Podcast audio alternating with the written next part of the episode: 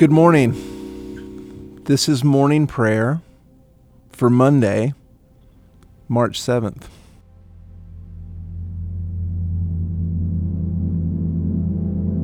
Good morning, Lord. Thank you for calling me into prayer and for giving me words to call me into prayer. O Lord, I cry to you. In the morning, my prayer comes before you. I turn my heart now to the ancient prayers of your people found in the Psalms. O Lord. Psalm 72 Give the king your justice, O God, and your righteousness to the royal son. May he judge your people with righteousness, and your poor with justice. Let the mountains bear prosperity for the peoples, and the hills in righteousness. May he defend the cause of the poor of the people, give deliverance to the children of the needy, and crush the oppressor. May they fear you while the sun endures, and as long as the moon throughout all generations.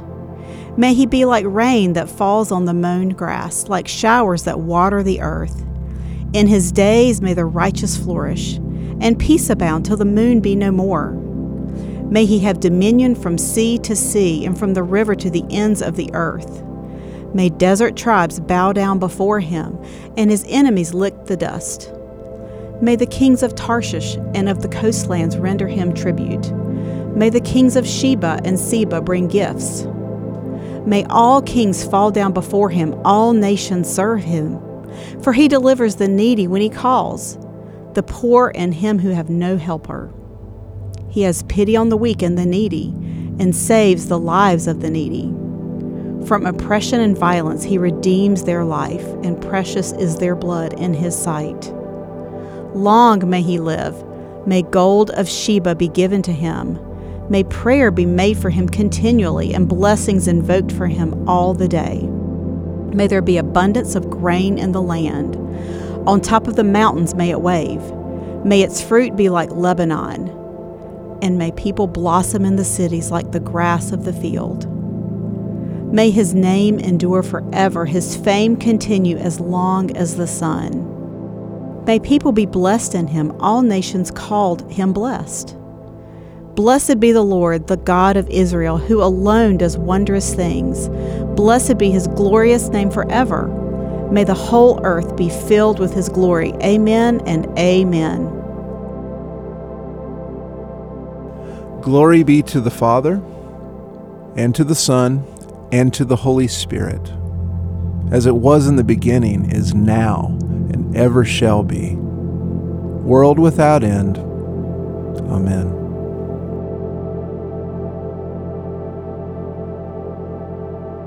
Father, I thank you for the gift of silence, for the gift of space, space to be quiet, or space to fill with song. Thank you for those gifts, Lord.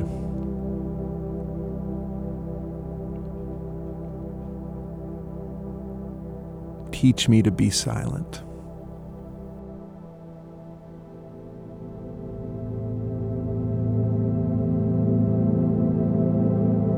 O Lord, I now open my heart and my mind to your good word from the Old Testament. So Joseph threw himself on his father, wept over him, and kissed him. Joseph then instructed the physicians in his employ to embalm his father. The physicians embalmed Israel. The embalming took 40 days, the period required for embalming. There was public mourning by the Egyptians for 70 days. When the period of mourning was completed, Joseph petitioned Pharaoh's court If you have reason to think kindly of me, present Pharaoh with my request. My father made me swear, saying, I am ready to die. Bury me in the grave plot that I prepared for myself in the land of Canaan. Please give me leave to go up and bury my father. Then I'll come back. Pharaoh said, Certainly, go and bury your father as he had made you promise under oath. So Joseph left to bury his father, and all the high ranking officials from Pharaoh's court went with him, all the dignitaries of Egypt, joining Joseph's family, his brothers, and his father's family. Their children and flocks and herds were left in Goshen. Chariots and horsemen accompanied them. It was a huge funeral procession. Arriving at the Atad threshing floor just across the Jordan River, they stopped for a period of mourning, letting their grief out in loud and lengthy lament. For seven days, Joseph engaged in those funeral rites for his father.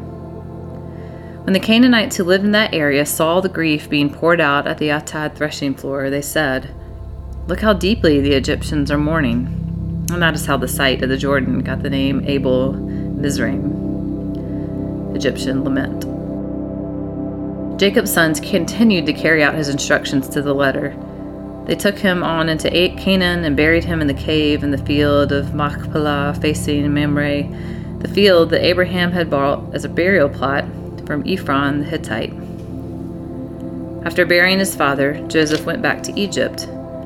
All his brothers who had come with him to bury his father returned with him. After the funeral, Joseph's brothers talked among themselves what if Joseph is carrying a grudge and decides to pay us back for all the wrong we did him? So they sent Joseph a message. Before his death, your father gave this command Tell Joseph, forgive your brother's sin, all that wrongdoing. They did treat you very badly. Will you do it? Will you forgive the sins of the servants of your father's God? When Joseph received their message, he wept. Then the brothers went in person to him, threw themselves on the ground before him, and said, We'll be your slaves. Joseph replied, Don't be afraid. Do I act for God? Don't you see? You planned evil against me, but God used those same plans for my good, as you see all around you right now. Life for many people. Easy now, you have nothing to fear. I'll take care of you and your children. He reassured them, speaking with them heart to heart. Joseph continued to live in Egypt with his father's family. Joseph lived 110 years. He lived to see Ephraim's sons into the third generation. The sons of Machir, Manasseh's son, were also recognized as Joseph's. At the end, Joseph said to his brothers, I'm ready to die. God will most certainly pay you a visit and take you out of this land and back to the land he so solemnly promised to Abraham, Isaac, and Jacob. Then Joseph made the sons of Israel promise under oath When God makes his visitation, make sure you take my bones with you as you leave here. Joseph died at the age of 110 years. They embalmed him and placed him in a coffin in Egypt. This is the word of the Lord. Father, I'm so grateful for the prayers of all the saints and of all your people throughout history that guide us, that teach us.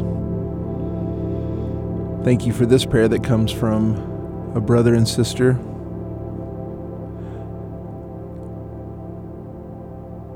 I pray this now to you, Lord, from the love of my own comfort, from the fear of having nothing, from a life of worldly passions Deliver me, O God, from the need to be understood and from a need to be accepted, from the fear of being lonely.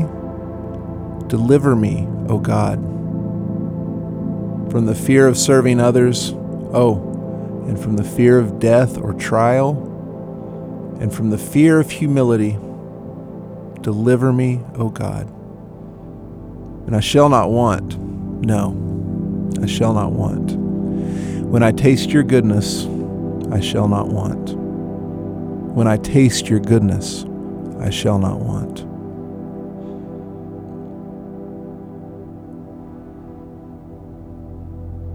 Thank you, Lord, for this opportunity to abide with you, for space in my day to pause, to enjoy communion with you Help me to hear your voice. Thank you for your scriptures that articulate your words to us. Thank you for the ability to read. And again, thank you for the prayers of your people and of your scriptures that help me know that you are with me.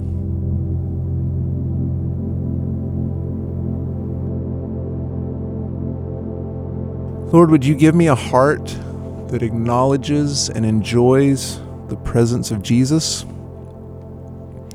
My heart so often uh, enjoys other things and acknowledges so many other things. And Lord, I forget how sweet your presence is. So, would you do that work in my heart? That I would jump out of bed to be in your presence. And that my heart would acknowledge you and that would acknowledge that you are the giver of all good things. So I pray for a heart like that, Lord. Thank you for the work you're, you've already done in my heart, and thank you in advance for the work that you will do in my heart to this end. Father, thank you for congregations of your people, gatherings of your people. Thank you for this church and for those who lead this church. And I pray particularly for Giorgio and Chris and Susan, the whole staff, for the elders and the deacons, for Kevin and the musicians, for all who lead your people in worship. What a necessary and helpful thing for us to be led in worship and not have to do it on our own or make it up as we go. So, Lord, bless this congregation and those who lead this congregation. And please bless all the other congregations around us in our city in our nation, in our world. Thank you that there are congregations all over the world.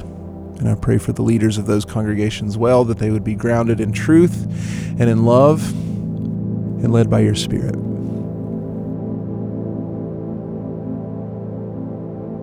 Father, I pray for activists and community organizers. Give us all hearts that long for justice that thirst for righteousness. But Lord, I thank you this morning for those that actually are working for justice and righteousness. Would you bless their labors, Lord? May it bear fruit and bear witness to your goodness to those less fortunate, to the poor and the oppressed. Thank you for activists and organizers who um, stand up for those who are poor and oppressed and the widows and the orphans, those who are hurting. Thank you for them, Lord. And I pray for them as, as that work takes courage and strength and stamina, and help them to do all of this work in your name and by your strength.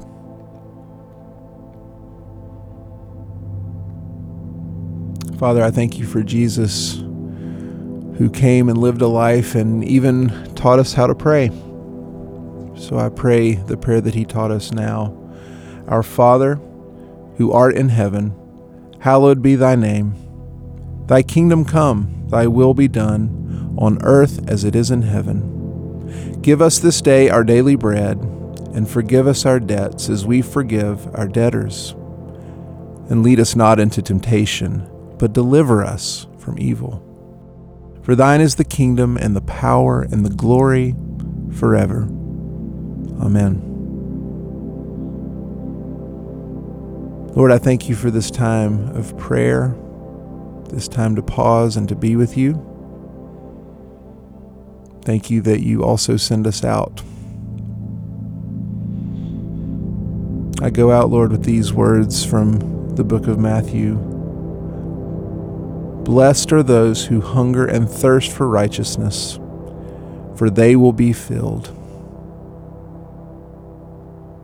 Amen.